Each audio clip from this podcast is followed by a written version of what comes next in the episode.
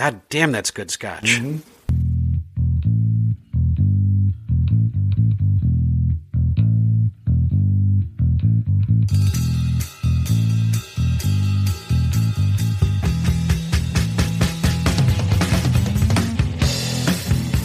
This is the Epic New Podcast Two Idiots and a List, where you're going to get two idiots and a list. And now, coming to you live from Circle Avenue Studios, your hosts, Nick Fasolo and Kirik McMillan. Hello again, and welcome to another episode of Two Idiots and a List.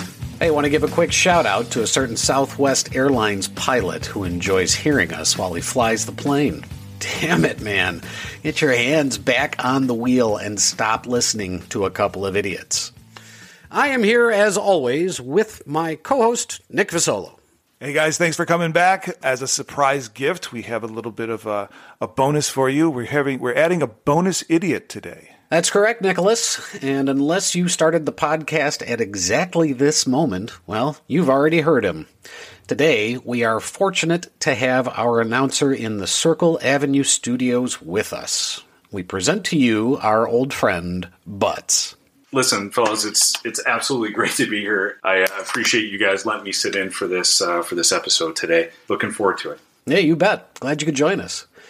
Why don't you tell these folks who's on the docket for today? Yeah, today we're talking about one of my absolute favorite bands of all time, and that's Pearl Jam.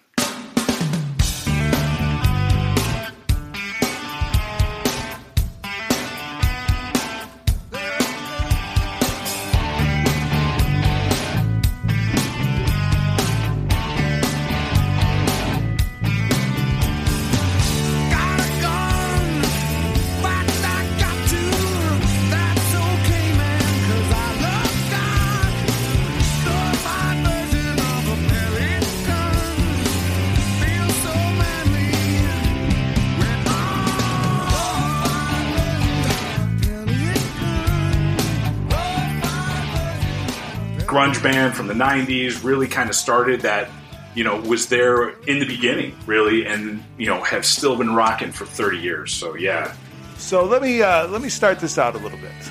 Butts, who were you in the fall of 1991? What were you doing? so that's that's a great question and the reason is because it plays into my list a little bit right so who was i in the fall of 1991 i was a college student first time away from home really far from home for me this music that came out at that time was was different right it just it was not the same and there's so many you know, obviously that seattle sound so many bands uh, who came out of there at that time and this one for me at, at that time in my life it stuck to me like you know gum on my shoe When we talked about doing Pearl Jam, you were the first person I thought of as having a third a third person, you know, join our pod because I always associated you with Pearl Jam. Yeah, naturally. Carrick, who are you in 1991? I don't know who I was in 1991. That's the point. I'm not sure I could quite find myself in 1991. How about you? Well, I was a sophomore in college, right? And I was staying at home. I was at, at uh, university here. Like everybody that I knew, we were completely lost. Like we just planets out of orbit, and Yeah. we didn't quite. And I think that's kind of a collegiate experience that you know, especially young men have. Um, and we talked about it a lot during the Alice in Chains uh, podcast. We won't need to go into that all that much, but like you know, we were just looking for something different. We didn't quite know what we were looking for because you know the the you know what was in my CD rack in 1991 of uh, you know of that year was you know probably fucking Queensryche and you know Van Halen's latest one, or you know um, I'm still a Def Leppard fan, so I'm probably still listening to Hysteria for the nine thousandth time. And uh, you know 1991 hit, and it was just like an atom bomb was dropped Yeah. on our entire world. I have the list of albums that were dropped in 91 if you care to hear it we can get through that Hit it. real quick i'm starting with um, the first album of 1991 that was dropped and it was dlr's ain't little bit enough. A little ain't enough. fuck it. No i have a little bit ain't enough. Oh fuck it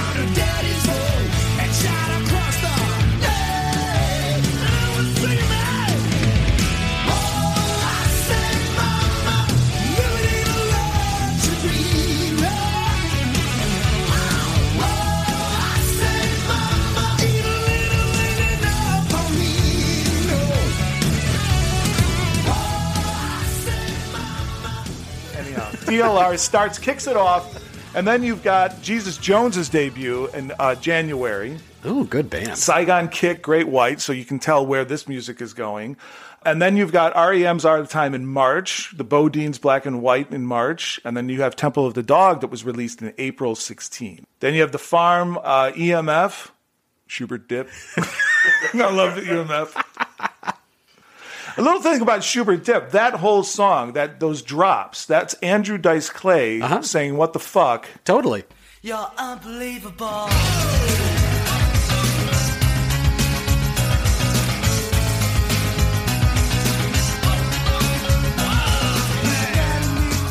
Then you have got De La Soul in May, Ned's Atomic Dustbin, God Fodder. You have Ice T dropping his hard rock band, uh, OG. Then you've got Primus coming out in April, Pork soda. Sailing in a Sea of Cheese. Jerry was a race car driver. He'd say L's off number one. With a bull season sticker on a 442, he'd light 'em up just for fun.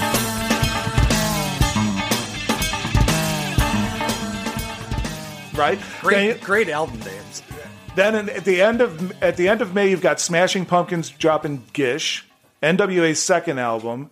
My very favorite album of this whole era was uh, Candy Skin Space I'm In was dropped in June. It's a little known album. They only made one album, I think, but this is a great album.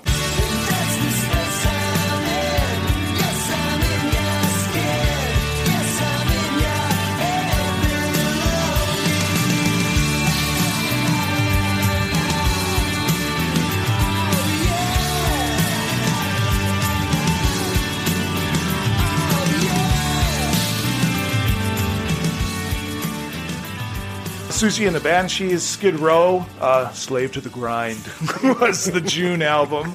Van Halen dropped their FUCK album. I'm not going to go into the what their their anagram. I think for you've that. made It's enough just- enemies of Van Halen fans to date. I love it. And then then you get into hold on a second, early August, PM Dawn. Oh, we've already talked Just about a them. moment You of just silence. can't get enough. A enough. moment of silence for PM Dawn. I feel for her. I really do. And I stared at the ring finger on her hand. I wanted her to be a big PM Dawn fan, but I'll have to put her right back with the rest. That's the way it goes.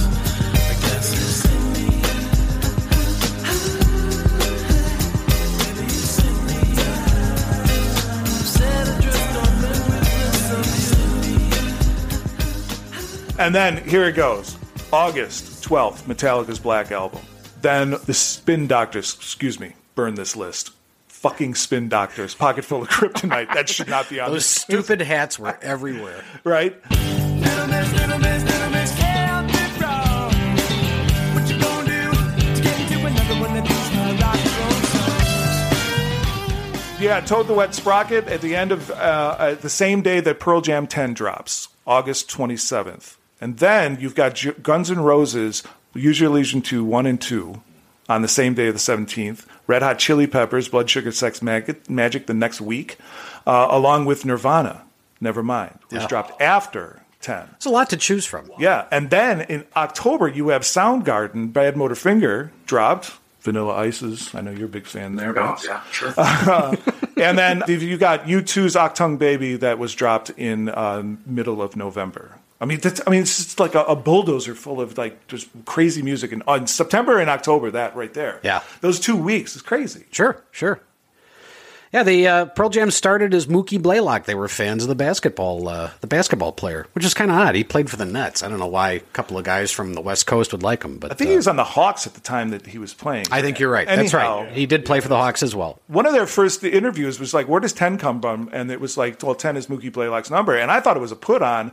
And then I'm like, I lo- read, read a little bit more of the article, and it's like, no, these guys actually like Mookie Blaylock. Oh, yeah. like that's awesome.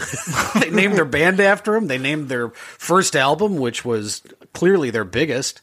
When I was looking around doing research for them, Google self-populated a question. I was, I was, I don't remember what I was asking Google, but I, I was, I had typed in "Does Pearl Jam?" and the the question finished with "mean sperm." I never, I never thought of that, but it's, that makes sense. So I read that too, and this is the first time I've ever heard that. So I always thought it was, you know, the the lore around the name was always around somebody's aunt Pearl's jam. Yeah. And then later on, I read that they said that it was all horseshit. It's bullshit. Yeah, I, I'd heard the same thing. Like somebody's jam, like like not jam as in band jam, but like their actual jelly. Yeah, Vedder Vedder once said his grandmother was named Pearl, and then her she was married to a Native American who made peyote laced jelly. And then he, you know, at some point after that, recounted it as total BS. Uh, Jeff Ament actually made up the name. All right, well, we've got a lot to get to here. Uh, I guess we should probably start with our list.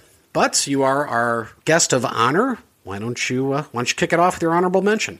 Yeah, so I just want to start off by saying this is incredibly hard. What you guys do here with these episodes, I had no appreciation for until I sat down and tried to do this myself. And I've been agonizing over this for a while, up until about an hour ago. So, Rearranging the list. for real, absolutely.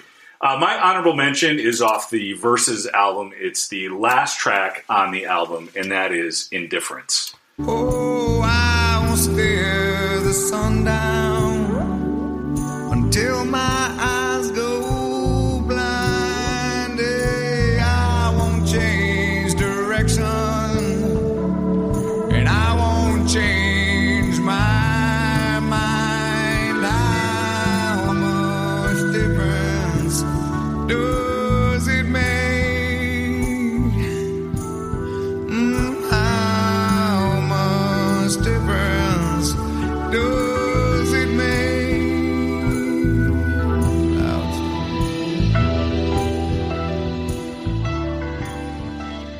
Indifference for me is a song that is absolutely. I remember sitting back in college and like studying and doing all this stuff, and, and that that lyric, how much difference does it make? and I remember like like doing that, and I've actually caught myself as an adult walking out of meetings, just shaking my head, and I have this song going. How much difference does this make? like, and so uh, love that love that song and it's just one of those ones that i've always carried with me Yeah, absolutely, absolutely, cool tune. Vedder was great for that. That's why these songs last so long, is because he is really a wonderful lyricist. I mean, he, he can hang a, a phrase with the best of them, and they, they just stick, and they, they're, they're so meaningful, right? Big tapestry there. yeah and their lyrics are so complex for a rock band like, Yeah. you know when you sit down and you really listen to what they're doing or what what vedder is putting out there. It is not you know the same repeating chorus by any means right? It's they're really deep and they're complex and there's a lot behind all of them. Which I think, which is why Pearl Jam kind of shot to the front forefront of all of our kind of our mindsets because we had heard all of what Poison had to say. right You know, Which it was, wasn't much. Right. It was in the backseat of your your daddy's Ford. It was you know that was Right. Motley Crue. It was also Leppard. It was all those those bands. We had heard all of that, and then he's talking about you know his you know his father that left him, and, or his his mother told him his father who is actually he thinks his father is not his father. It's like what, Right. what? Hold on a second. Let me clear through all of the the guitars and and the great music around. It's like what is he telling us, man? This is wild. Yeah, absolutely you you referenced them as a rock band. That is a question that I kind of came up with when when I was looking at these guys. I, they're often associated. At least I've always kind of associated them with the grunge movement. But are they a grunge band? I think definitively. Yeah. yeah I think they're they've got a real straight rock kind of sound, and they don't have some of the edge that the Nirvanas, the Soundgardens, the Alice in Chains had.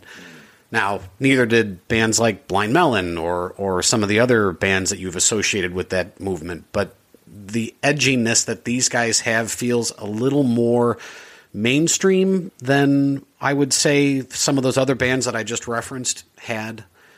I don't know. In my mind, I guess I still tag them as a grunge band, but they are also you could easily categorize them as a straight rock group. Yeah, I mean, I, I too, I categorize them as a grunge band for sure, you know. But I think when you kind of go through their catalog, right? I think they have changed. They have ebbs and flows where they kind of move in and out of certain genres, actually.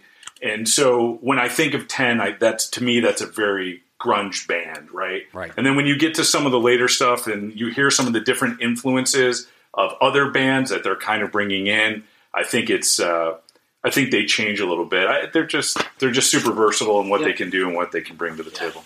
All right, Nick, what you got for your honorable mention? I cheated. I've got two, but it's it's because one of them is them as a band and the other one is a solo act. My honorable mention for them as a band is a uh, song that they did for the movie Singles, and it's "State of Love and Trust."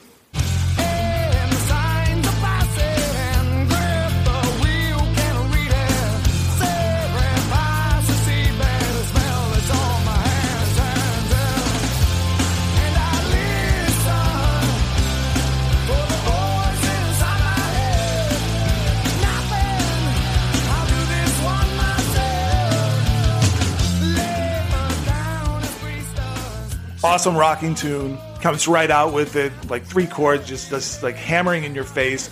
And then eddie as always he's a he's a real subtle lyricist but he's his growl and his the way that he so aggressively just chews at every lyric is like I, that's why i really appreciate him Right. he's not screaming things like like Kurt Cobain scream things. Like that that was that's good for that band. That's what you're in the mood for. That's what you're going to get. But he just chews up all of the lyrics and just spits them out at you. This is fantastic. And then my other honorable mention was he, another song he did for a sound uh, soundtrack. I think this the movie was Into the Wild. The song was called Big Hard Sun. So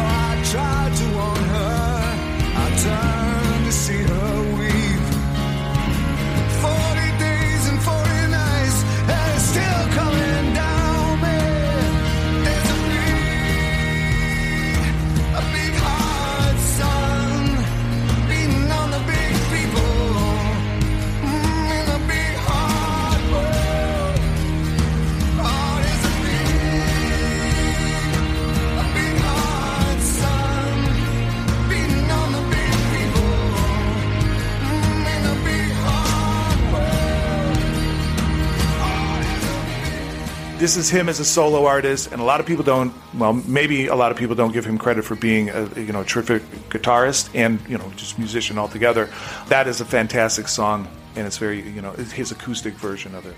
There's some great acoustic tracks that he did for that soundtrack on there as well. Yeah. All right, my honorable mention. you boy, you boys both knew me when this song had an impact. I am. Uh, I'm going back to the uh, the days before Pearl Jam, and I'm going with the Mother Love Bone song "Chloe Dancer, Crown of Thorns."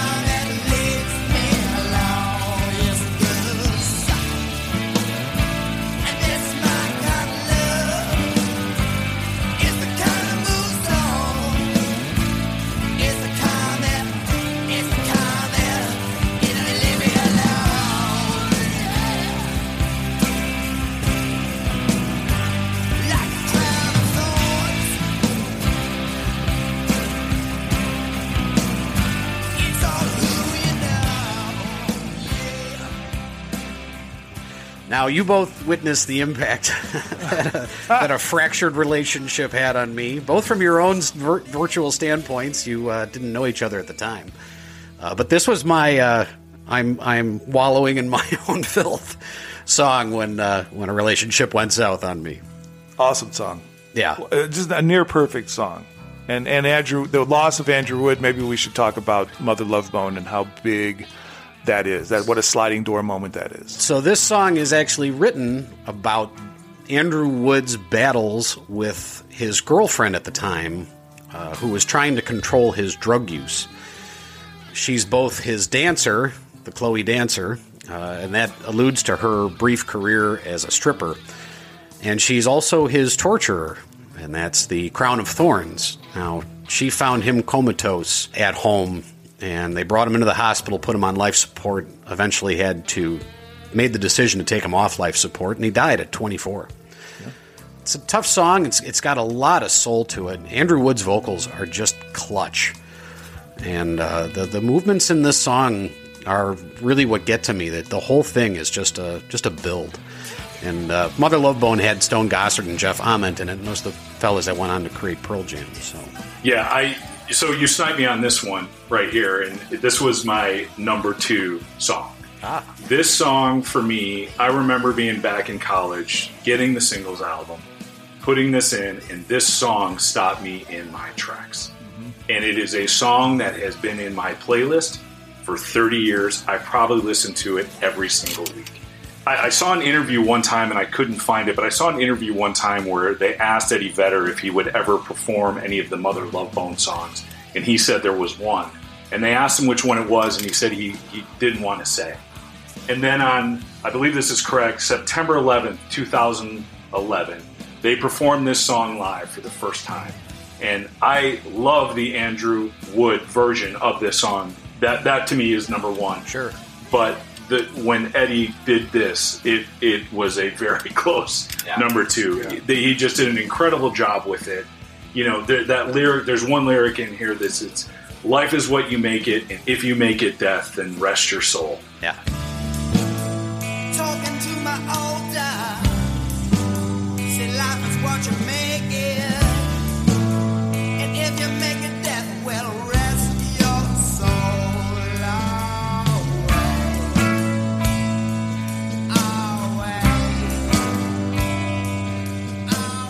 And just you know I, I just I love this song so much. It is in as you know you mentioned, Kirik. It is it's so personal for some reason, Yeah. right? And and it's something that you know you just keep going back to. yeah, Yeah, yeah. That was my number two. Oh, very good. Yeah, Mother Love Bone, uh, you know, the tragedy of that story, he dies in March of 90, and that album was already in the can. It was ready for release. They had a, a schedule of shows lined up. They were going. And that, that album is one of the best albums ever put on, like, you know, committed to vinyl. And it, who knows where it would have gone from there. Mm-hmm. You know for sure Pearl Jam never gets made because they're just that that was a band that was put together for it was a super group out of Seattle. And when they lost Wood, Gossard and Ament didn't know if they would ever play in a band again because the pain was too much for them. Yeah. And you know that they found Eddie Vedder where they found him. I believe it's through a mutual friend drummer that knew him in San Diego Yeah, and brought he him was- up. Jack Irons. He was working Yeah. as at a uh, as a gas station attendant. Yeah. Yeah. And he's completely the polar opposite of Andrew Wood on stage. Andrew Wood was a very charismatic, you know, kind of David Lee Roth type character, whereas Eddie Vedder is very much more reserved on stage from in the beginning. Sure. Didn't turn out to be that way. Just climbing around the rafters. All right, Butts, what you got for your number five? My number five is off the uh, Yield album, and it is Wish List.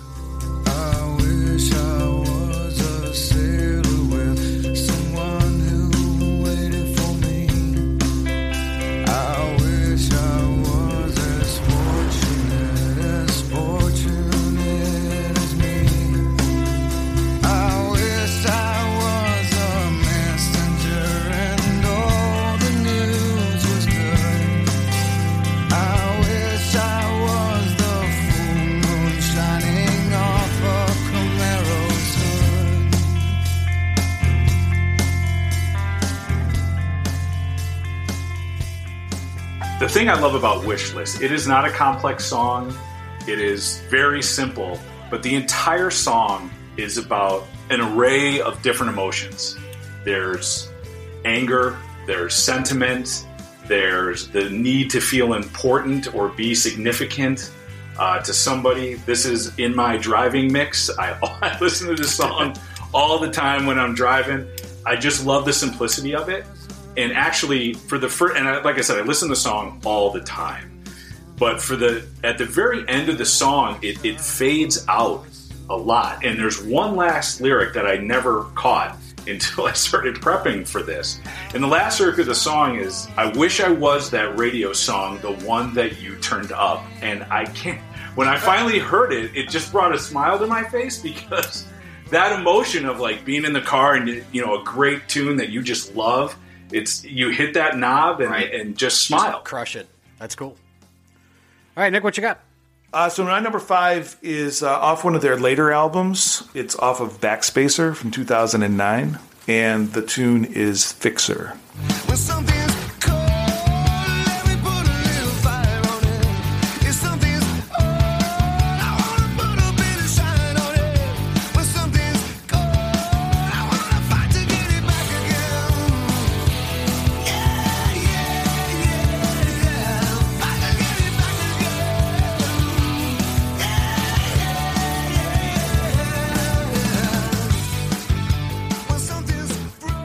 First time I knew that they were coming out with a newer album, this was kind of like the, the trailer version that they dropped, and like, you know, they just gave you the first like two bars of the song, and I'm like, oh, okay, all right, this is back.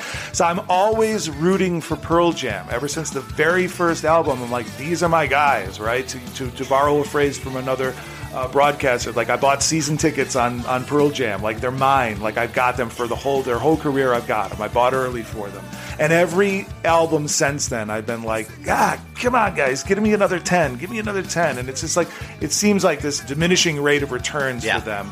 You know, the Fixer was like when I heard that, I'm like, they're back, and it's a great song. It's it's you know it's very poppy. It's three and a half minutes long. And it's and it's a it's a it's a great message Ray Vedder. I like his the message of his lyrics. Very good. All right, my number five. My number five is Release.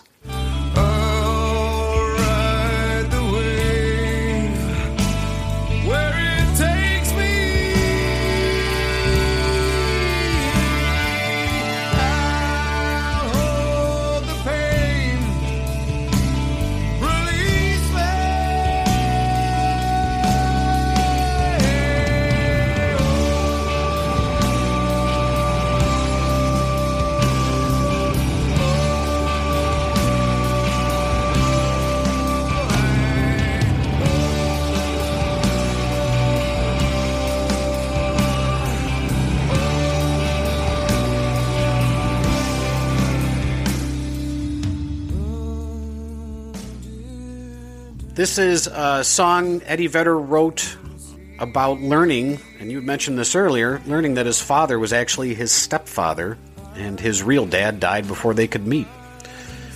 It was also written in part for the guys who were mourning the death of Andrew Wood.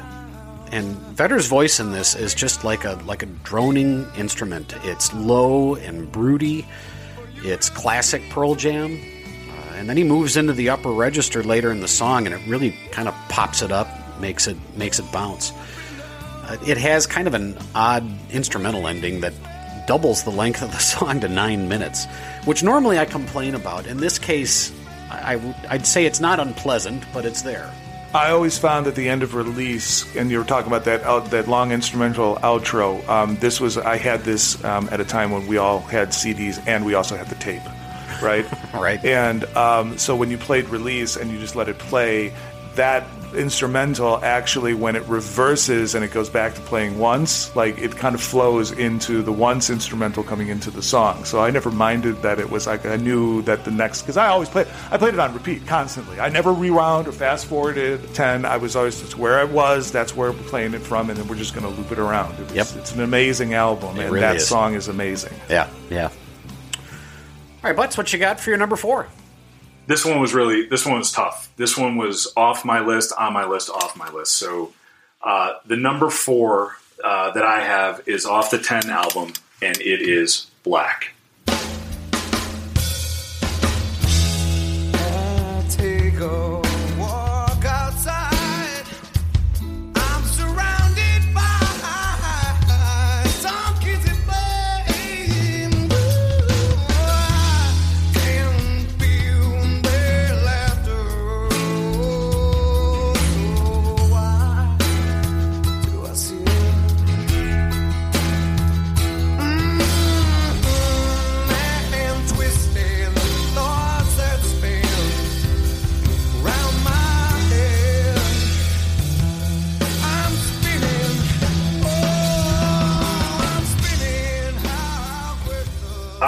Obviously, Black is known to be one of their greatest songs. Like people love this song. Their signature.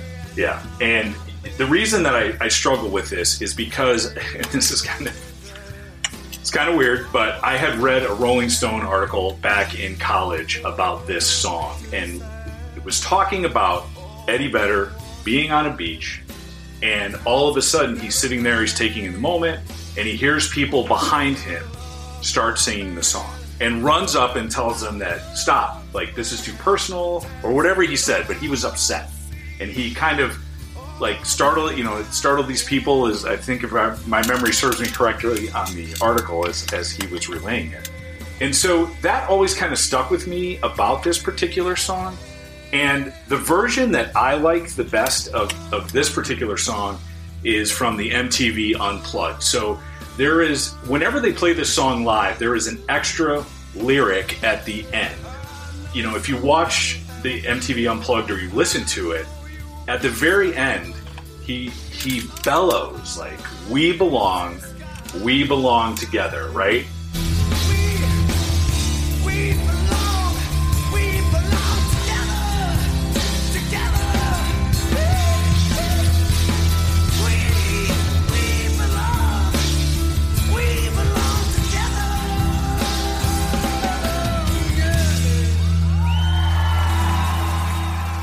It's not in the studio version, but almost every time I have heard them play it, he adds that extra lyric, and I love it. Like it just brings the anguish out of the song that it's trying to trying to bring forward. You know, I struggle with this one, and I, I don't really know why. And it actually played into something later in life. I had an I had someone come to me at one point and say, hey, listen, I know somebody who's close to Eddie Vedder, and I know what a huge fan you are, and I could probably get you. You know, this is when the Cubs were doing all their stuff in mm-hmm. 2016, and he was always in town. And they're like, I could probably get you in the same room with them if you wanted to meet them. Mm-hmm. And my first reaction was no. Never meet your rock stars, right? Never meet your heroes. This person was like, well, what do you mean, no? And I, and I said, well, what if he's an asshole? I love this music, and I would, I don't want to take the risk. I don't want to lose it. And they're like, "Are you sure?" I'm like, "Yeah, man, I'm sure." That's funny. Yeah, Let's he used to hang out at Wrigley Field a lot, and uh, my cousin uh, is was a police officer down there, and uh, I remember him telling me that he ran into like he saw him you know, underneath a Cubs hat at Murphy's bleachers once, just sitting by himself, and it was a day game or whatever, and he was in uniform, and he walked up to him and he was like, "Hey, man, I really like your work." This was 97, 98, maybe a little bit later, but he was definitely you know a rock star for sure, and uh, he kind of tilts up his hat and he's like, "Thanks, man," and he's like, "Hey, do you, uh, I think he asked him if he wanted an autograph or whatever. I don't know if he he offered it to him, but he's like he's like, hey, you got a business card? So he, he gave him his his officer's business card. He, he wrote, "Stay careful out there." Uh, Black was uh, Black was my number two. I love this song. A great bluesy groove to a depressing song. Right, uh, the the falsetto vocals uh, towards the end, the, doo doo doo doo doos, those are great. Stone Gossard said he mimics Stevie Ray Vaughan in the guitar in this song, Yeah. and you can hear it if you if you listen for it, you can hear it. 2011 Rolling Stone poll uh, voted Black as the ninth best ballad of all time. Yeah. Think about the emotional energy that it takes for Eddie Vedder to do a set. Like, Yeah. he has to come up with like from 30 years ago when he wrote that song. It's like he's got to well that all up again because he got to sell it to the fans, and he does. Like I've seen their live performances on YouTube, and he always delivers. Always. I mean, that's got to take it. The emotional, you know, load that he has every, you know, for those two hours or whatever. That's, Yeah. that's heavy because a lot of, the- as we've seen our list already, it's a lot of heavy duty emotional stuff that Yeah. he's. It's it's all very personal to him. too. His his line in this is one or one of his lines in this is I think my favorite lyric from these guys. He sings, "Someday you'll have a beautiful life. I know you'll be a star in somebody else's sky. Why can't it be mine?" I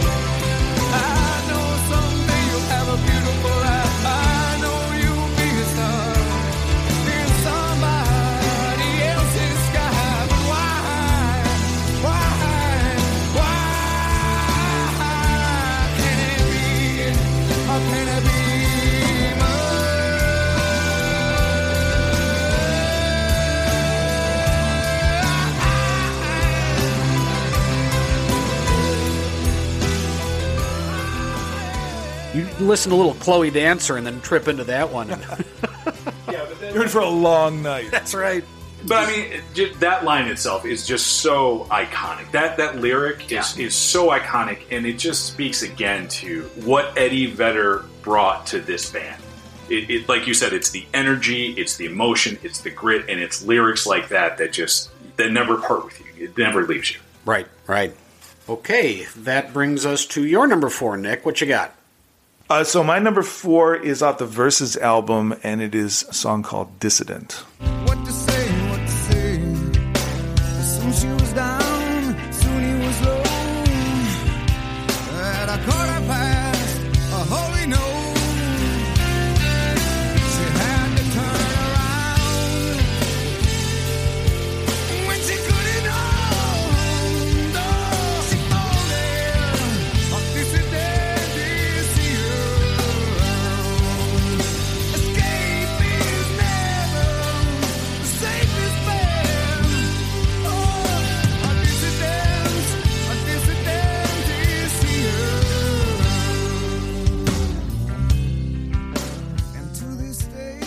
I always like the uh, the intro to the the interesting thing about Versus. Like I said, like I always root for them to like bring us another ten. And I thought like Versus when I heard Versus, like when I, when I first had it, I'm like, all right, this is it. And it starts off great. As a matter of fact, every single song, the first thirty seconds of every single song on that album are like these are this is a great song, and then it just kind of like trails off. Yeah. I remember feeling a little shortchanged by Versus because I was in the same boat. Right. Where's the next 10? Yeah, and it was like. I mean, I like the album. It's it's good for what it is. It's it's more like a document for me. you know, Yeah. it's like this is 1990. You know, what was it? 1993 or whatever it was, three was. or four. And it was more of a document for me. But uh, Dissident, um, I like the you know the guitars as it starts out, and the way again he just growls out these lyrics, and as it as it ramps up in, in this in the story and the narrative of the of the song, um, he just can't let go of it, and then he just like lets it go. Like it's really great. I I, I like that song. Yeah, I, I follow through. Yeah, I like that song too, and I'm, I'm going to agree and disagree with you guys. So I agree, like the first 30 seconds of every song is some of those openings are iconic. Mm-hmm. Like you hear it and you know Yeah. exactly that it's Pearl Jam. But I like this album. I, I, I really do. I, I and I guess it probably just goes to the, the fan that I am, but I you know, as I hear often the I could listen to this T to B. Root to fruit. I uh, I really like that album. Yeah. But uh, don't get me wrong. I don't. It's not that I don't like the album. It's ten, and everything after that, it's like ah, just so close. Yes. And like Versus is one of those albums. It's like yeah, it's really close. It's really good. It's just not like I, I'm putting way too much pressure on that band, and they felt it. Yeah. No, They I agree. felt it. My number four is WMA.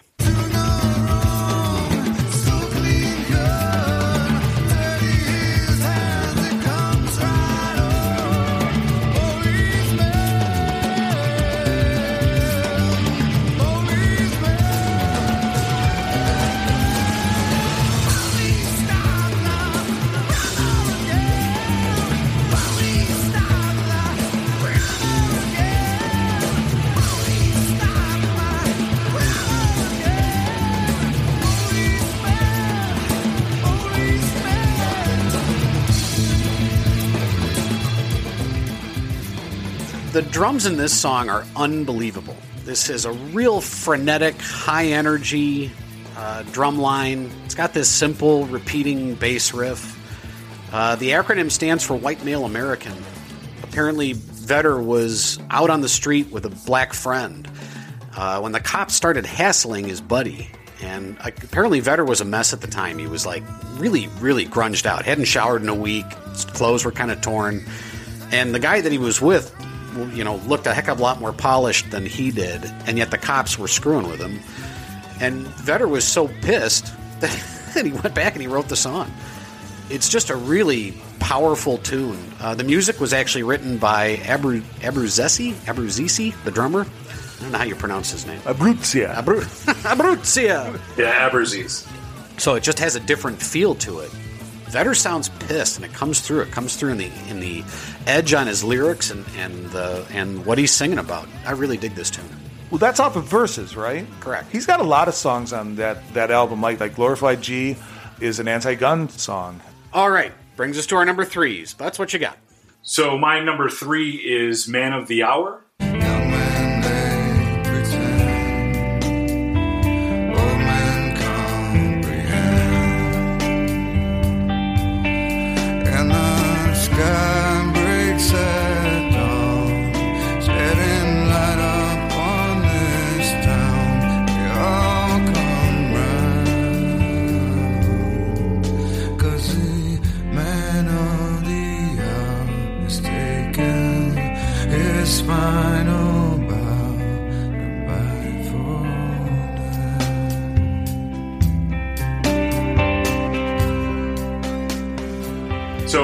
The Hour was uh, written for the soundtrack Big Fish. I have never seen Big Fish. I believe it was a Tim Burton movie. It was. But this tune for me, it's all about relationships and legacy. And it's, it also has a spiritual piece to it, too, that I really like. You know, some of the opening lyrics of the song Father always enjoyed collision, others walked away that's kind of his his dad's legacy is this combative you know you get this image you know a snowflake falls in may so a snowflake by itself is already unique but then out of place right so you know it, it's about this relationship it's about the legacy that's left behind but in the song it's it's not goodbye the lyric is goodbye for now and that spiritual aspect of the song I just I love. And they've dedicated this song to Lou Reed, to Layne Staley when they've played it live. Um, I actually at one point had told my wife that at my funeral I wanted this played. Uh, that's how much Planning We are, we are all at the planning stage right now. Fuck, we're not even fifty yet. I'm almost 50, right? How old are we? Yeah, so I've since changed it. Uh, it's not a Pearl Jam song, but I uh, this song to me, I just I, I love this song. I want Gods of War played at my son. oh my! You disgust me. what you got for number three there, Leppard? Uh, okay, so number three, uh, I have uh, a, a tune off of their 2002 album. I think that was Riot Act, right? Yeah, and it was uh, the tune is "I Am Mine."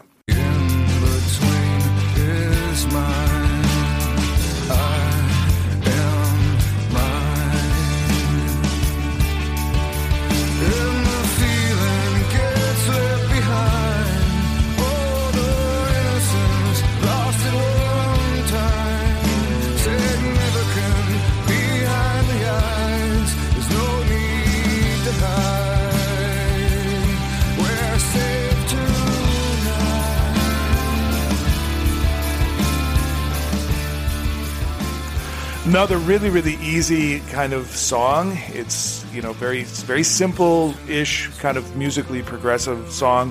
His lyrics are you know talking about kind of like a redemption kind of song. But what I really like about it is at the very end, the outro to the song is one of Stone Gossard's one of my favorite solos from him, and it's really it's really good. He just wails on you know Eddie Vedder's last lyric, and, and Stone Gossard kind of comes right in uh, like a ramp, and like uh, you know jumps over the Grand Canyon with his solo. It's really great. And I like it.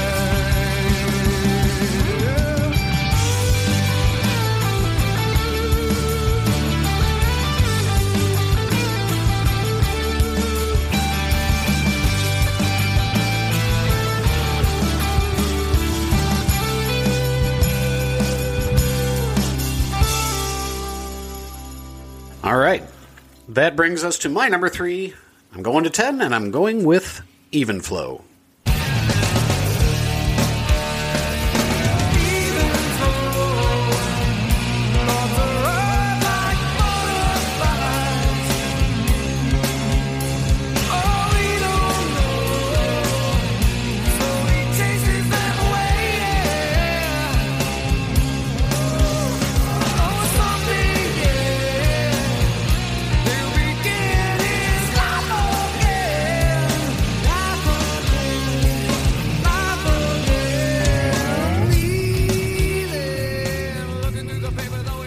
Was the first song that really caught my ear by this band, and it's where I heard Vedder's voice really kind of shine. I love the guitar drops after Eddie sings the verses. It's it's almost like Steve Vai playing with David Lee Roth and, and Yankee Rose, though not quite as cartoonish. Uh, the song is about homelessness. He sings about a pillow made of concrete. Uh, the rhythm section during the solos in this song are integral to driving it. The album version is actually different from the v- version that they used in the video, uh, which was recorded while they were tracking the singles soundtrack songs. It's got a kind of a classic ending where he mumbles, "Yeah, yeah, motherfucker." And uh, this song always worked for me. This was something that I remember when we were in college, and we had a, a head full of uh, Black Label or Schaefer or Right. whatever god awful beer we were drinking, and you know this thing would come on, and it just it just gave you energy. This is a cool tune. It's a crazy album. It's a crazy song. I, mean, I remember dancing to this shit in dance bars up in Northern. It's like, you know, Jeremy would come on and maybe we'd be like running to the dance floor. I don't know what we were thinking. Yeah, you know the thing about Even Flow, the one thing that I remember about this is it was really it was if not their first one of their very first videos on MTV, and it's a it's a concert video, and he's climbing the rafters and doing all this crazy stuff. If I'm remembering it, correctly. Yeah, yeah, yeah. And the drop of Even Flow, he drops off the rafters into the crowd, and I always thought, like, that's fucking awesome. Right, and so it was kind of like the first time you got to see these guys, right? You know, and bring them to the, and you're like watching him do all this stuff, and and you're right. This song is incredible. It's it's iconic for them, Yeah. right? It is, You know what you're getting. yeah. Mm-hmm. I mean, it's Yeah. it's great, and the video just kind of introduced you to like, okay, here these guys are, and here's this lead guy, and he's Right. he's he's going nuts. Pearl Yeah. Jam has very few videos, and the one video that everybody remembers is the Jeremy video.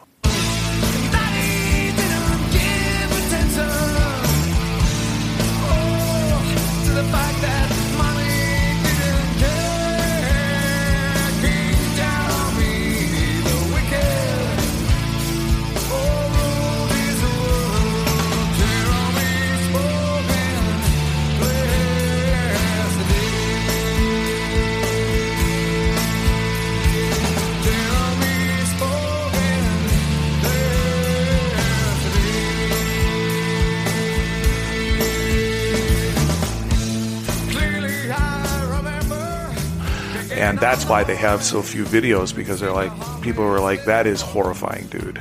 Uh, and they're like, well, then fuck it, we're not going to do it because there's an unedited version of that video. It's not their blood, right, on the kids. It's his. Like, that was the whole message. Like, you fuck with people enough and you're going to push them to an edge where they're going to break. And this is what it, but the whole video, the unedited video, is the whole scene of that. Yikes. Like, they didn't pull any punches. Oh wow, I, di- I didn't know that. And- And MTV was like, no fucking way are we showing that. We'll show, you know, edit this part out. It's crazy, dude. And that's why they're like, we're not doing videos anymore, which is you want concert footage? Here, you have the concert footage. I also read something that said they didn't like videos because it prevented you from creating your own visual visual experience of what they were doing, Right. And and who they were. You know, kind of like instead of reading the book, you watch the movie instead, and that's what they they wanted to, you to form your own sort of mental image when you Right. listen to a song, and not let them create that image for you. Yeah, that particular video, though, too. Um, even though we're not talking about that song, it, the imagery in that video is eh, startling. And I actually went back and, and watched it, and he never looks at the camera when he's singing that song. He never looks at the camera. It's not like he's singing it to you. It's like he's recalling Right. this to himself and Yeah. thinking about it himself. Right. Yeah, it was. That's, that's, That- that's a heavy song. That video won the VMA that year. That's right. Yeah. And then to contrast that with like, you know, who they've always been put in contrast with, Nirvana, Nirvana went out of their way to make videos. You know, that's how they made their name. Like they were they they went from, you know, dropping their album in September to number 1, you know, a couple of months later in you know, I think it was New Year's Eve, December or whatever.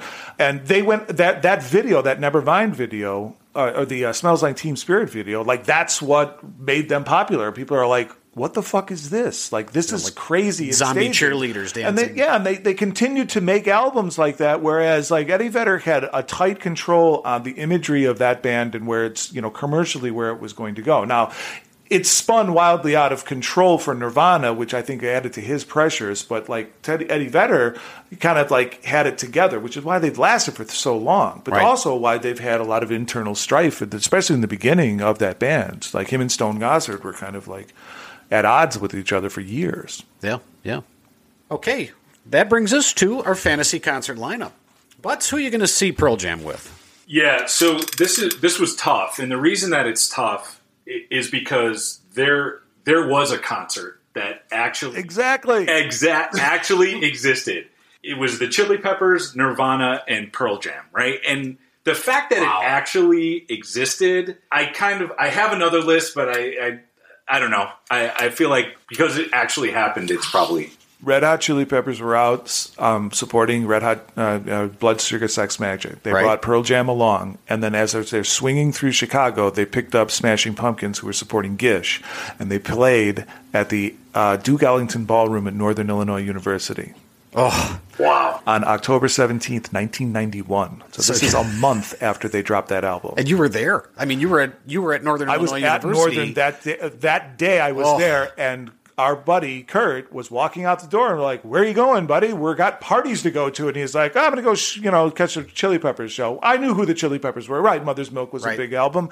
And we're like, "Cool, all right, we'll check you later." And he went, and he came back about you know whenever it was, three hours later, and he had ten with him. They sold it in the lobby, and he's like, he's like, the Chili Peppers were good. But this band is fucking awesome, and nobody knew who it was because Right. like ten didn't drop, and like everybody had to get it. It's like No. everybody had to get Nirvana, but like nobody knew. And so Kurt was the one who's like, like he came home from that show and he's like, let's listen to this because they were fucking awesome. I'm like, all right, let's give it a shot. And everybody was like, oh, oh, holy shit, Yeah. yeah, gnarly dude. That is Have- a crazy show. Have you guys seen Pearl Jam live? Never. I had my opportunity. Yeah. Yeah, I uh, I saw him, and it was the whole time when they were going through everything with Ticketmaster Uh-huh. and having that whole controversy. You and I were in college at the time, living next door to each other, and for whatever reason, I don't know if it was our area code, but I remember calling, and we got through right away.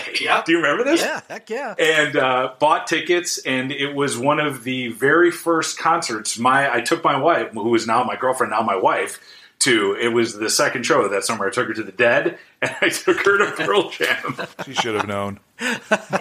Yeah, the tickets came with our names on them because Pearl Jam was in a battle with Ticketmaster. They were upset that Ticketmaster held the monopoly on concert venues, so they went on a tour and they were only able to book places that hadn't already been contracted with Ticketmaster. And Soldier Field, where the Chicago Bears play, happens to be one of those locations. And because you bought them directly through the band, they came with your name on them. I still have my stub. I'll put something up on uh, social media so so that you guys can see what this looks like.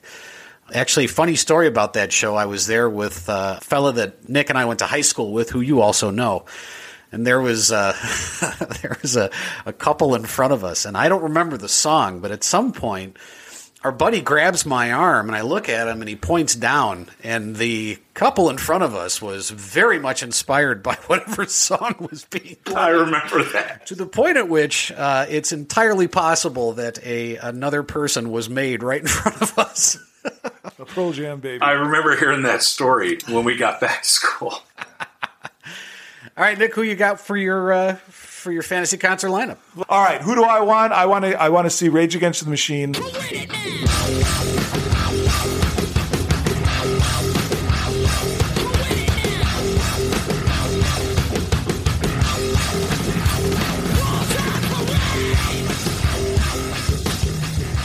Pearl Jam, and uh, I'd like to see Soundgarden.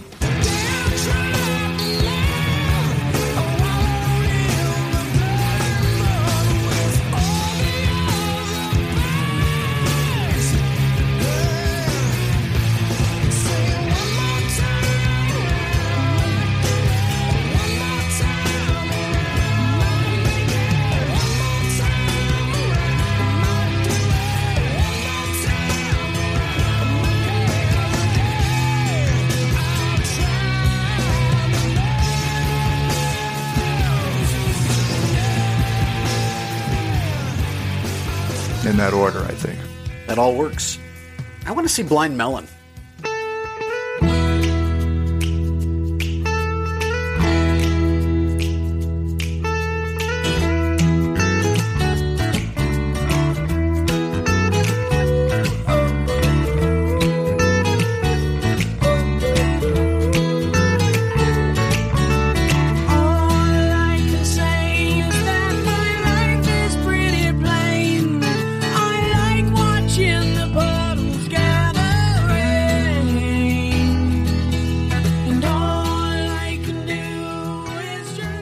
Shannon Hoon from Lafayette, Indiana, by the way. Didn't realize this.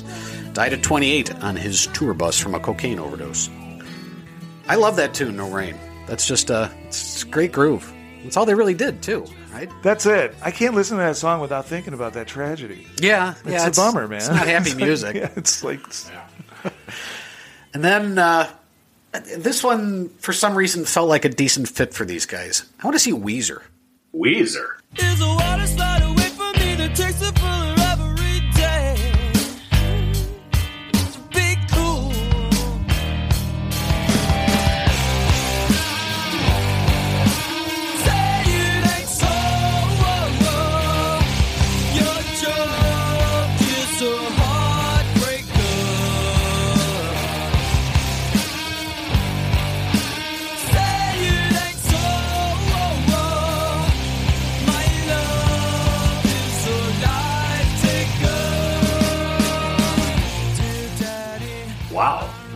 I didn't see that coming. Little Rivers Cuomo. Well, I do like to throw the curveballs in. I am the one who called uh, locomotive breath for Pink Floyd. Right, right. still in therapy for that. Odd note on Rivers Cuomo.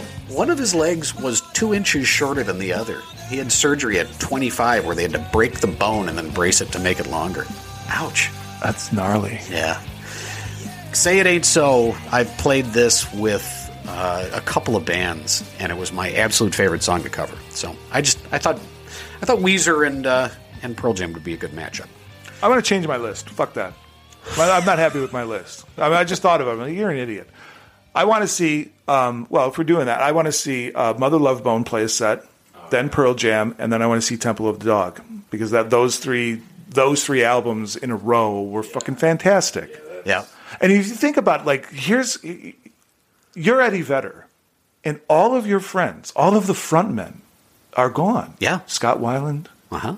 Um, Kurt Cobain. Kurt Cobain, although they weren't friends, they patched things up at the end. Layne Shannon Staley. Hoon, S- Layne Staley, Shannon Andrew, Hoon, that's Andrew correct. Wood, although he didn't know him, that affected greatly his relationship with those guys. Right. Like you're the last one standing. Yep. Like that's fucking spooky shit. Had to be tough.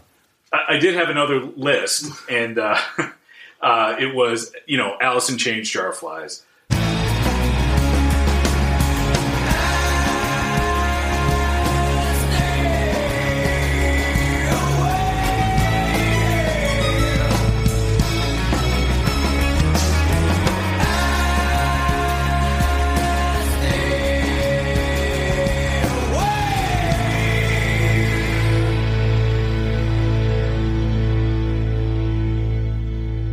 Stone Temple Pilots, Vatican Gift Shop.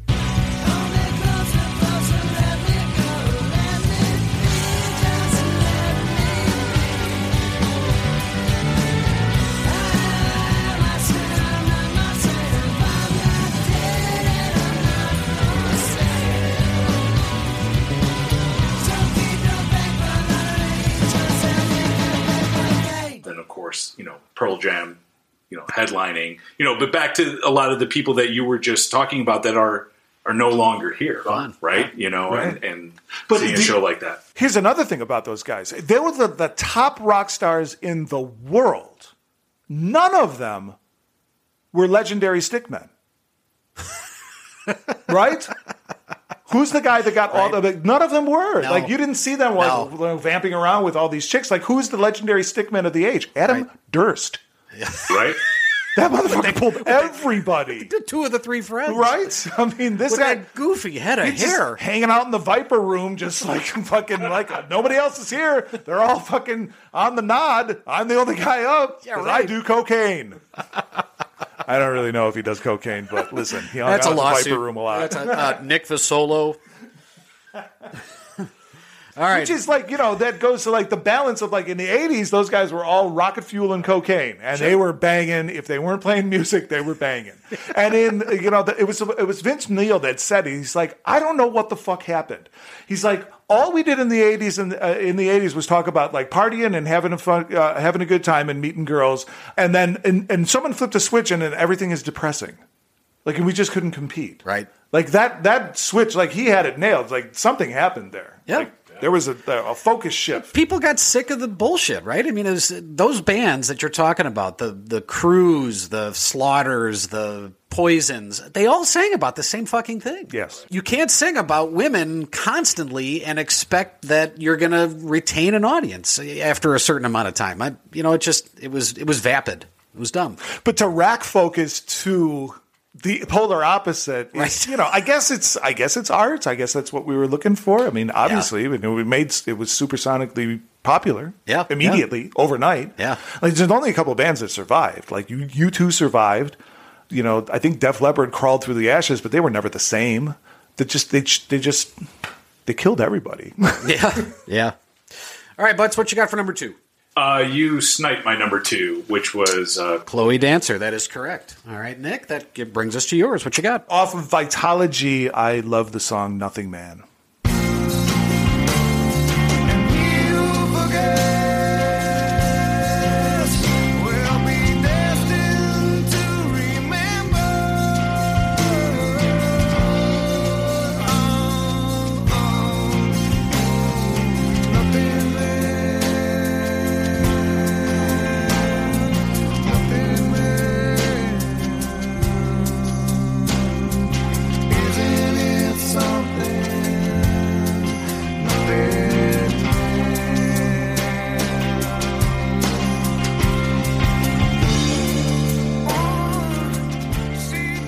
Song is about an escape from a bad relationship. And so there's this one part of the lyrics in the verse, in the second of the verse, where like I can't, I don't know, remember it verbatim, but it was like he, she questions him on something, and that that was it. it was the, the, the the mystery of that lockdown relationship is over, and she just escapes it, and I, and he's left with nothing. And I think that's such a, a an empowering song. I think that's why I like it so much, is because the, the song is, uh, you know, it's very much a, I, I hope it's a pro women song. That's the way I take it to mean, and uh, I'm, I'm very, you know, that's that's always a very moving song. All right. My number two is Black, which Butts you sniped earlier. So we're going to go to our number ones, and instead of uh, starting with Butts, we're going to let you go last since you are our guest of honor. all right. Thank you. Nick, what do you have for number one? So turning around again to it's off of Yield, and the song is "Given to Fly."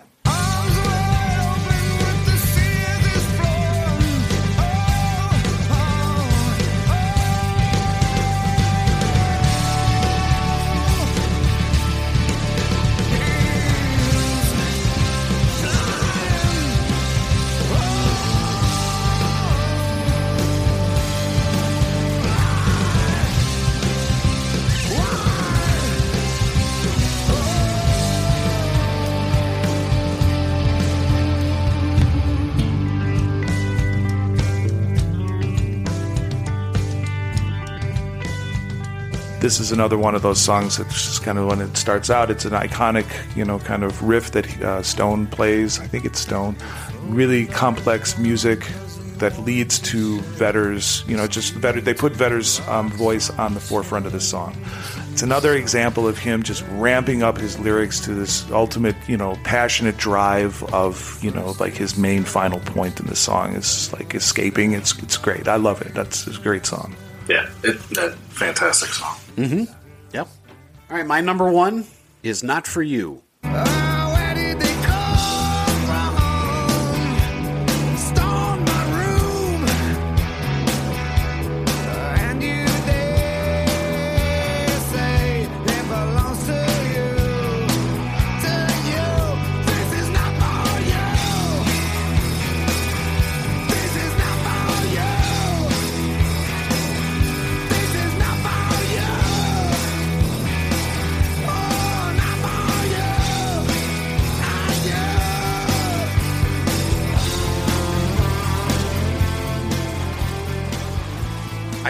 Dig the way this song just busts in with heavy percussion, super bright drums to start. They're not he's not doing a lot. He's just hitting a, a real crisp drum line. And then the bass comes in and the bass doesn't really play the melody, but it ends ends each phrase in an off key and kind of counters the guitar. Heavy, grungy song at the choruses. Vedder's really raw. Vedder wrote the song about young adults, teens, and early 20 somethings being exploited for sales by the music industry. And he included Pearl Jam in that complaint. You know, said that they were as guilty of this as you know, anybody else. I, I really, I really dig the way that this song goes. I like the message of it, and it, to me, this is their version of Rage Against the Machine's "Killing in the Name of." It has that same feel to it, that same sort of angst and edge, and fuck you. Fuck you, I won't do what you tell me. Fuck you, I won't do what you tell me. Motherfucker! Uh, uh,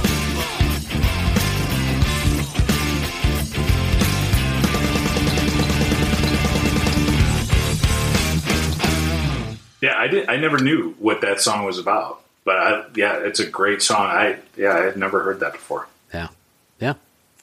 All right, Butts, what you got for number one? So I'm gonna break break this up a little bit. Nick, you asked me in the beginning, you know, who who was I, right? And as I, you know, in 1991, right? And as I did this, as I did this list, and I came to number one, I thought about that. I thought, you know, as an 18 year old, 19 year old, 20 year old guy, what would my list look like? And it wouldn't look like it does, right? It would look very, Yeah, for sure. very different. Right. And so I have the 18 year old butts, and then number one, and then the 48 year old butts number one. Right. So, uh, so sorry to break format. That's right. The 18 year old butts number one song is also off the Vitalogy album, and it is Corduroy.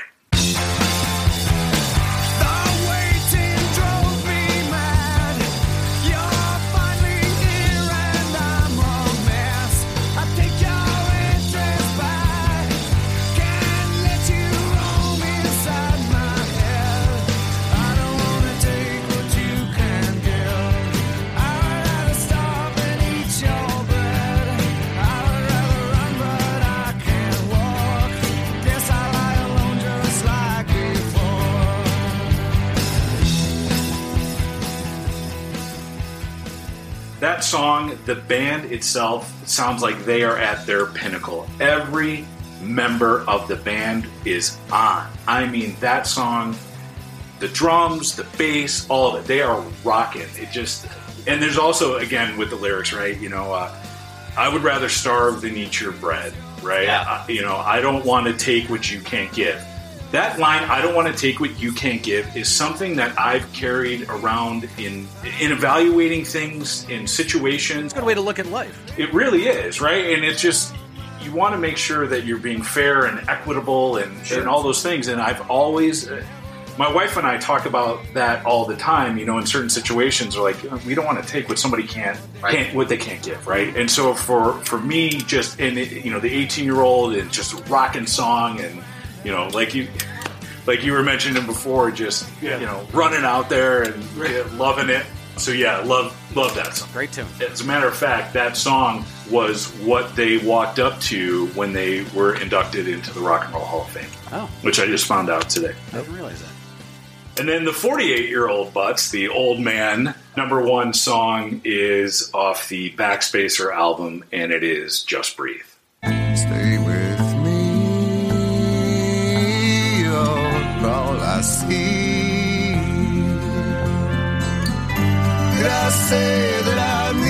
you Did I say that I want you? Or if I didn't, I'm a fool, you see. No one knows this more than me. As I come clean, I wonder every day as I look upon your face. Oh, Everything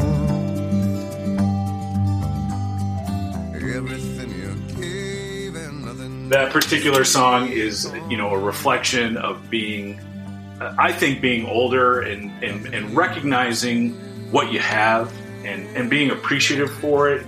Talks about people, you can count the people that he loves on two hands, and, you know, the lyrics escaping me at the moment, but, you know, it's just, it's just about appreciation and it's about continuing, for me, you know, whatever the song was meant to be, but for me, it's also about you know, continuing that relationship beyond the other side, that spiritual piece of it, and it it just really speaks to me as a almost fifty year old man, It's something that I found long after Backspacer came out, but it's something I I, I, I really love. I, I think it's a sweet song. Yeah, I agree with that too. I agree with the whole sentiment of that what that song is and what it means to you know people who are now Eddie Vedder's age. Also, we kind of you know we grew up Yeah. together with him, and you see that you know the arc of his maturity, where you know I doubt very much he's drinking bile beer behind the stage. You know anymore. I would hope not. Right. But yeah, I agree with all of that. That's that's awesome. All right, that brings us to the most hated. Nick, what you got for your most hated? Before we get to the most hated, uh, you may not have noticed this, but my top five list, none of my list included anything off of 10. And I know that, well, you guys got your say, but I just wanted to, we're going to have this conversation. 10 deserves to be in the Pantheon. Yes. Okay. That was a gamble on my part. Butts? Agreed. Oh, you're never going to get an argument from me. If This album, this album's unbelievable. I listened to it today right before I came over. I just quickly ra- ran through the tracks and I'm like, no, it's because you pulled some Svengali bullshit on me last time with like uh, Dark Side of the Moon isn't uh, uh, in, isn't in the uh, in the pantheon. because That's of- something I got to sleep with at night. It's a hundred seconds. You couldn't fucking just go take a piss or something. What the fuck? It's like. So hey, you're not gonna pull this bullshit on me. That that album from the top to bottom, I was like, no, that's a good no. They're all fucking classic, and every single song is perfectly placed in the album itself. Release being the last song, which is, by the way, my absolute favorite song of theirs of all time is Release. It's just a fucking awesome album, and it's going in the pantheon. I'll smuggle it in. I, yeah, you know, so I had guilt. So originally, like I said, I was I was going back and forth, and I did not have one song off ten. I felt guilty about it because it is such an incredible album, Exactly. That's what. That's my. That was my gamble. right? Right. I didn't put any of them on there because they all deserve to be on there. And I'm like, nah. I'm gonna. I'm gonna full back this one into the end zone. All right, that brings us to our most hated. I had to search high and low for this one. I really, I really didn't find something that that jumped at me like I have with other bands in the past. And actually, Nick, you had it in your top five, and it's Nothing Man. Walks on his own with thoughts he can't help thinking. Futures above, but in the past he's slow and sinking.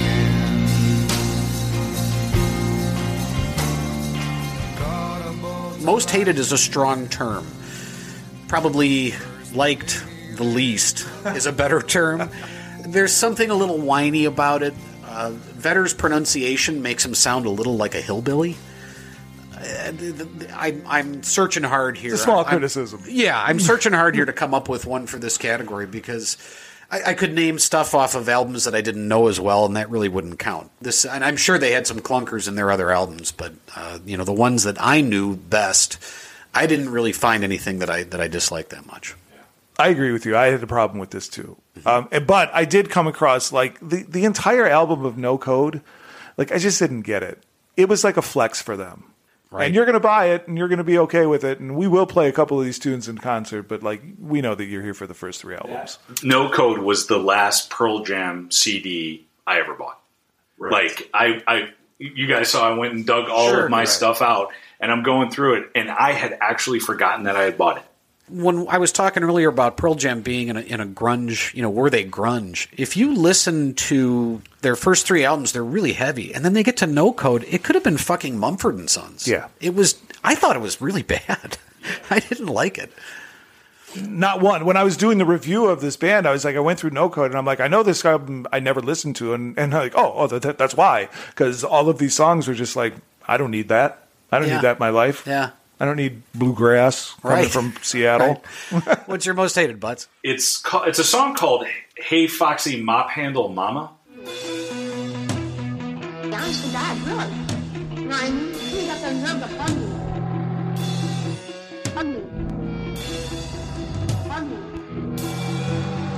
You got the nerve to bug me. Everything seems so hateful. People seem so hateful. And I, I don't know if that's my imagination, I don't like it just because I hate it already. So it's a really like weird and dark and psychedelic song, and, and Eddie Vedder took six audio clips from a very obscure documentary about a halfway house in St. Paul, Minnesota, called A Matter of the Mind, and someone on Reddit actually found it. But it's just all these strange little clips, and it's it's the the music is strange. The insert of the clips are strange. It's disturbs. You know, I don't like it. I, I've I've tried. I literally I tried to listen t- through it. It's like a seven minute song. I could not get all the way through it. I, I just I couldn't do it. All right, that uh, brings us to our uh, what the deuce. Some fool has left a bottle of twelve-year-old Scotch down here. Craft Services is uh, falling behind. Well, Wow. Kirk's table moved because his erection got in the way. Cheers. Cheers. Cheers. Cheers, Bucks. Cheers. You're the guy that I missed most in the pandemic. right. sure, like a hemorrhoid. because I saw, you know, my family members and this asshole, but I was like, you know, I can't wait to see butts again. mother's milk. Damn fine scotch, son. The remainder of this episode is brought to you by Lagavulin. I thought kicking off the coolest four sections with uh, a bit of scotch would be a good thing. So uh, I have four of them. I don't know how many you guys have. I had a shit ton, but I'm only going to do a couple. Yeah. Like, like don't to- corduroy, you already like you already talked about corduroy. The lyrics on corduroy are the coolest fucking lyrics when they start off like the waiting drove me mad. You're finally here and I'm a mess. Like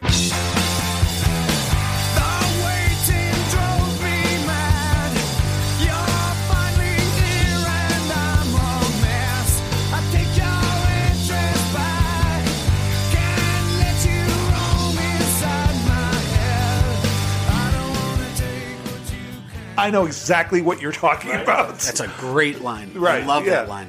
I love that. It's awesome. It, and his voice may not sound better on any other track that he's done. Like it's just something right there for you. I, I agree 100. percent I just think I think all of them are just on. I have uh, the opening out of the guitar solo in Once. They break into a repeated rundown with the drums and the bass and the guitar playing in unison.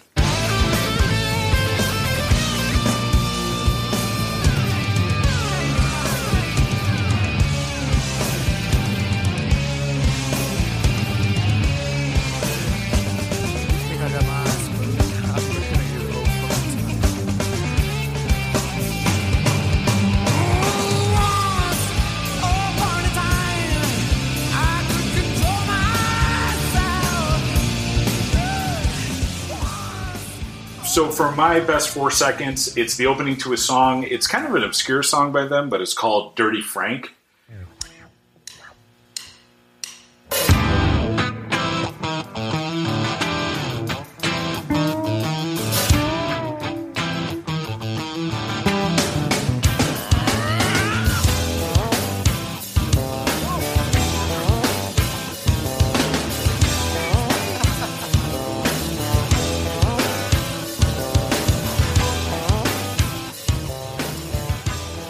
They just kind of break into it. It's got a cool funk to it. The the song's okay. It's not a bad song, but the opening, it's I really dig. That's cool, man. Yeah.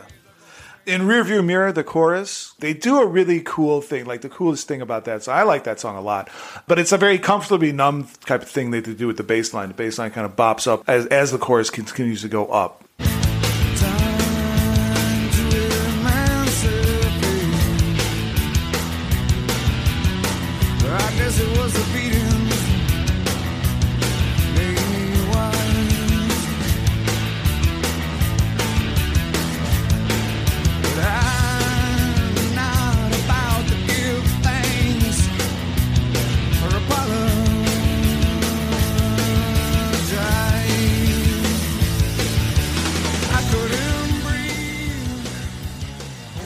Kind of bops up, and then it, and then it starts all over again.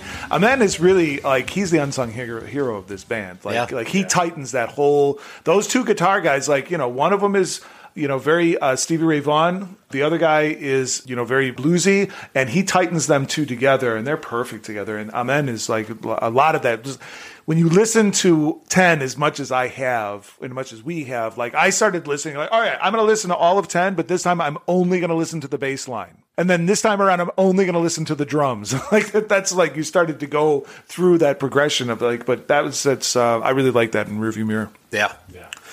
I liked the opening to Rats. It's off of Versus. There's an awesome bass line on that groove.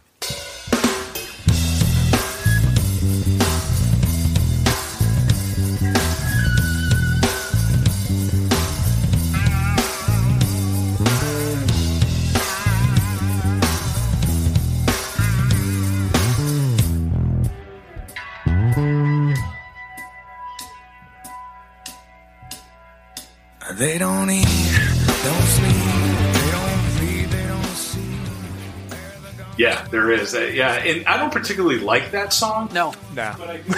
no. Yeah, I'm first first thirty seconds of every song on that album are really cool. Like, like you can go through like elderly woman behind the counter, like that's a cool start. Daughter is a cool start. Yeah, yeah. That's real. I mean, the whole like you just give me the first thirty seconds, of everything off of Versus. I had the opening of Daughter as one of the coolest Yeah. four seconds just because I think it's iconic. I mean, you hear it and you know exactly what's coming.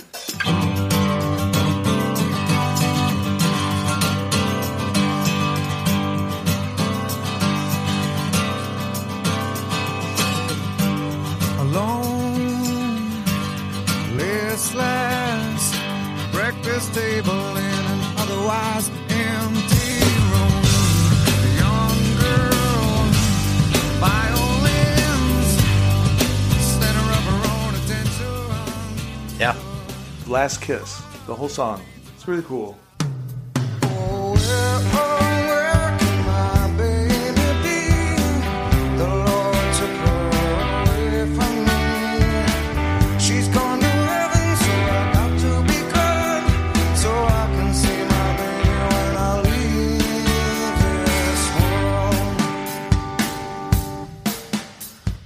And I love. I'm a sucker for like '50s throwback songs. That's exactly what it was. They did it as a fucking joke. Like it was a lark to them, and it ends up being their number one, like their biggest charting song ever.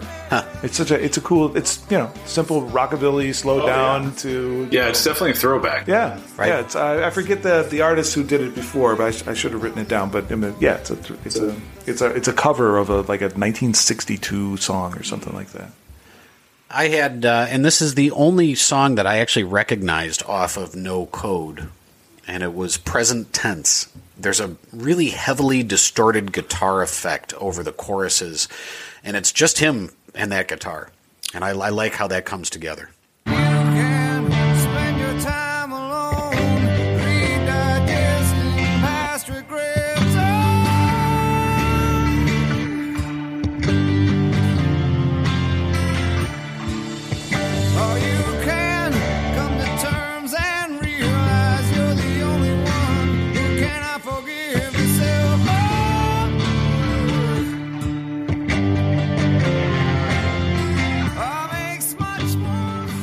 I had uh, I had one for it's a song called Blood, and there's kind of this '70s gu- like 36 seconds in. There's like this kind of '70s guitar thing.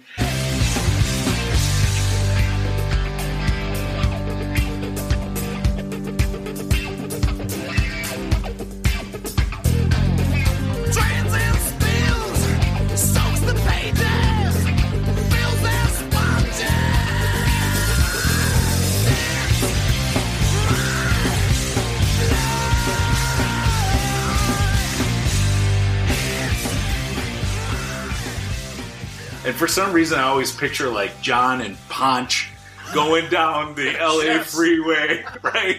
You know, it's just after they after they just nailed a perp. You know, When you were a kid on your big wheel, it was always CHiPs. And it was always a fight over who got to be who. And I'm trying to remember, I think John was like the guy that everybody wanted to be Erik Estrada. Right? Right. You always wanted to be Ponch. Right. And John with his with his like blonde leather gloves. Right.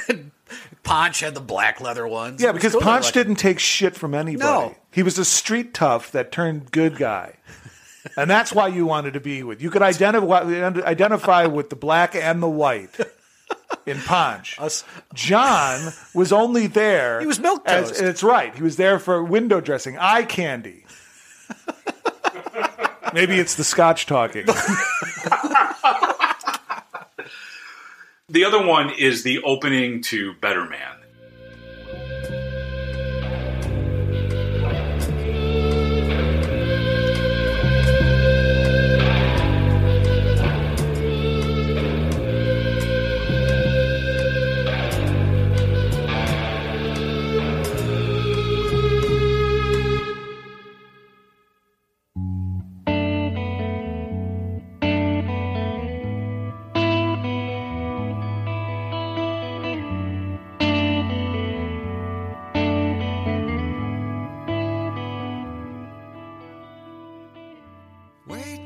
What I like about it, if you remember, there's kind of this haunting music. It- it's a little, it's a little haunting. It's a little dark, and then all of a sudden he kind of goes into the riff that we all know of, of Better Man, and it's almost like a prelude to what he's about, like the chaos, mm-hmm. right? That is Yeah. about to ensue. That the song is about. Yeah. And so I've always really dug that. That's cool, man. Very cool. I love that song. That's a great tune. All right, Sisters of Mercy. Do you want more? These guys dropped off my radar a long time ago. Long time ago. a long time ago, and I think it was just that oversaturation Mm-hmm. of you know it was nonstop. How many times did you listen to 10? 100? 200? I can't count. 300 Yeah. times? Yeah. You know, Dude, in the first year, maybe. I mean, it was just crazy how Yeah. much that, like that and Dirt, like we're always on. Like Ner- Nevermind was a big album, but Dirt and and this this one was the top because the young women that we were hanging around with, they heard Dirt and they're like, a Little too heavy. Yeah, it's, uh, I, Little I too think heavy. That, that you're on something. But Pearl Jam, like they, Yeah. you know, there's whole thing going on there. So I And- think that was like more popular for us. the beauty of Pearl Jam is when you listen to them now, you're not saddled with the weight of Alice in Chains. Mm. Yeah, true. You know, with with Alice in Chains, you are you, you have this albatross of heroin that is really it's really tough to kind of get from under, you know, out from under. And when we did our Alice in Chains episode, we kind of struggled a little bit to try to get our arms around what that was and what it meant. You don't have that with Pearl Jam. So yeah, to answer your question, absolutely. Like I will be updating the playlist with uh, several of these tunes. Yeah, I mean, I agree. I they fell off my radar too, and I'm a huge fan. Like I said, the last album I bought was No Code, but as I've discovered things older, I have a different appreciation for the band, and and and like some of the things that they're doing that it's just so different, and again, spiritual and meaningful, and just I, I don't know. Yes, I want yeah. I want more. No, I'm with you. I've uh, uh, it was it was fun to get back into this stuff, and I, I, I missed it. I missed it. Yeah, whenever I hear like anything, even from Temple of the Dog, like you know, that it's instant nostalgia for you know those those days in college where you know we didn't really didn't have a whole lot of shit together there. You know, I was a fucking nineteen year old kid, you know, drinking too much, not sleeping enough. I had a fucking diet like a stray dog. Like I mean, just like it was not a healthy time for Oh, me. Whoppers are two for two dollars. Sure, like- let's get four. you know and uh, i just uh, you know it's, it's I think, but that's a common thread that we all kind of shared, Yeah. and, and that's why you know we we're doing a podcast on them thirty fucking years later. Well, I mean, one of the things that I've always said, you know, with my kids and stuff is life has a soundtrack, right? Mm-hmm. And I think what you guys are talking, and what you're talking about, Nick, and me not being able to pick number one, is that this band for me is part of my life soundtrack. For crying out loud, I had a song picked out for my funeral from this band, right? I I mean, so this idea, you know, and, and you guys talk about this a lot in your podcast, you know, it brings you back to a time, a place, a feeling, an emotion, right? A moment. All right, I'm going to ask this question just because it irritates the fuck out of Nick every time I ask it. Who's better, Steve Perry or Eddie Vedder? Go ahead, go throw something at him. Take the fucking. I don't even know if that, I don't even know if I, I don't even know how to dignify a response to that. I mean, uh, the same. what? Uh, I'm going to go with uh, Eddie Vedder on that one. I am in agreement, but I thought I'd ask Oh really? anyhow. Oh, you're in agreement? Oh, that's great. I was worried uh, for a second there. All right, who's the MVP here? I'll, I'll go. I think it's. Go ahead. I think it's the band's integrity. I really do. These guys stuck it to Ticketmaster, and it cost them a fortune. And they didn't win. and they didn't win, but they still stood up for it. They have a lot of causes that they sing about or issues that they sing about. Yeah. But you don't come off like, um, you know, U2 also does a lot of this same kind of thing, but you always feel like you're being preached to. It's different. With, with Pearl, with U2, I'm not discounting what U2 has done and the benefits that they've done and, and, and the, the good that they've accomplished. But Pearl Jam, their integrity is strong. They they didn't put out videos because they didn't want you to have an image in your head on what this band was or what they did. They wanted, and that cost them, you know, something else too, that's- right? So it's interesting that you bring up U2, because Bono had a conversation with Eddie Vedder at the time of their rise, and he said, "You guys are next. You're the next ones." Later, then Bono said, "He's like, I kind of get it now." He's like, he never wanted it. Right? I mean, it's an activism band, right? I mean, even even in their uh, acceptance speech in the Rock and Roll Hall of Fame, you know, Eddie Vedder gets up there and he says, "Climate change is real. This is not fake news, and we do not want to be the generation that they look back on and go, how could you let this happen?" All right, that brings us to our rankings. Butts, how do you rank these guys? Scale of one to five on skill. I think they're tremendously talented. Honestly, I do. Uh, four seven. Okay. Yeah, I, I got them at a four five. The, the, the whole band is tight. I had them at a 4 4. How about their catalog? A huge catalog. You know, for me, I, I think there's some rockin' stuff later in their catalog, but as a whole, three eight. Well, when we get into these bands with the long history, it's just kind of like the Stones, you know, catalog. There's a lot of clunkers in there. You know, I'll, I'll steal an idea from from a, a fellow podcaster. Can you go 20 songs deep on this band and still come up with a good one? I think that you can. I think you can. So I think that we're probably. I'm looking at like a four two. For me, after they got through those first three albums and then they hit No Code, and after that, I was I had kind of written them off. I, I had to I had to ding them for that, and I had to drop them to a two seven because they had these three.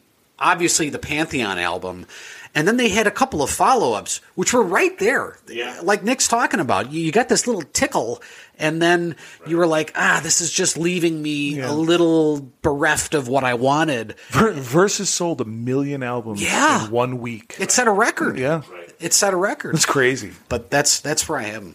Wow. So, image, image is where I gave them uh, a boost. I put these guys at a four eight. They were cool, jumping off of rafters, and that what a great video. And I always remember thinking like, who's that poor asshole that took the boot to the teeth? he did that all the time. Dave Grohl talks about it. It's like they were doing a show, Nirvana and Pearl Jam, at the end of their, I think it was at the end of '91 or two, or the end of '92. Anyhow, he said he was like he went up there like 150 feet, and he's like, "This motherfucker's going to die." so what do you got? What do you guys? I have at? them at a 5.0. They were the coolest fucking thing that I remember in the grunge era. Yeah, I'll just split it down the middle and go a four nine just for the sake of time. Thanks for sticking with us. This is, uh, you know, a good long episode, but we got three of us, and it's three old friends just sitting here kind of chewing the fat while we talk about a band that we love. Appreciate you listening to us. Hey, if you really like the episode, please share it on your social media. That helps us out. Give us some reviews on iTunes and anything else you can do.